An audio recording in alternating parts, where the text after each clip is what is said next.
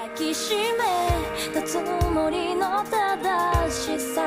いつもありがとうございます。岡県リフォームの岡です、えー先日お客様とユニークな体験をしました。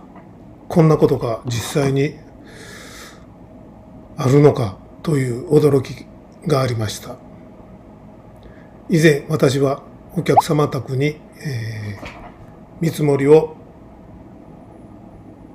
持って契約に行った時お客様が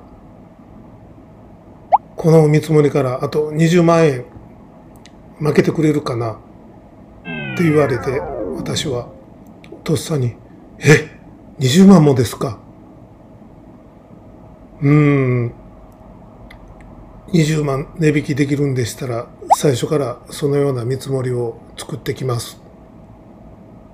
と言いました。でその場はお客様も納得されて契約になりました。で今回は先週の日曜日のことです。お客様宅に、えー契約に伺いました。すると前日の土曜日に別の外壁塗装の業者さんが見積もりを提出に来ていたそうです。そして、えー数十分お話をした後にとりあえず、うん契約は保留ということになったそうです。そして次の日の日曜日私が、えー契約に伺った日曜日の午前中にまたその外壁塗装の業者さんから今度は電話があったそうです。見積もり金額から40万円値引きします。今日中に契約してくださるのでしたら40万円値引きします。そういう電話だったそうです。でそういう話ならということでお客様はお断りされたそうです。そして、えー私に契約をくださいました。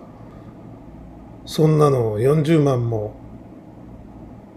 値引きできるんでしたら最初からその金額で見積もりを作ってきたらいいじゃないですか。と私はそのお客さんに言いました。でお客さんも私もそう思ったので断りました。と言われました。こんな話がまだまだ建築業界にはあるみたいです。いつもありがとうございます。抱きしめたつもりの正しさ。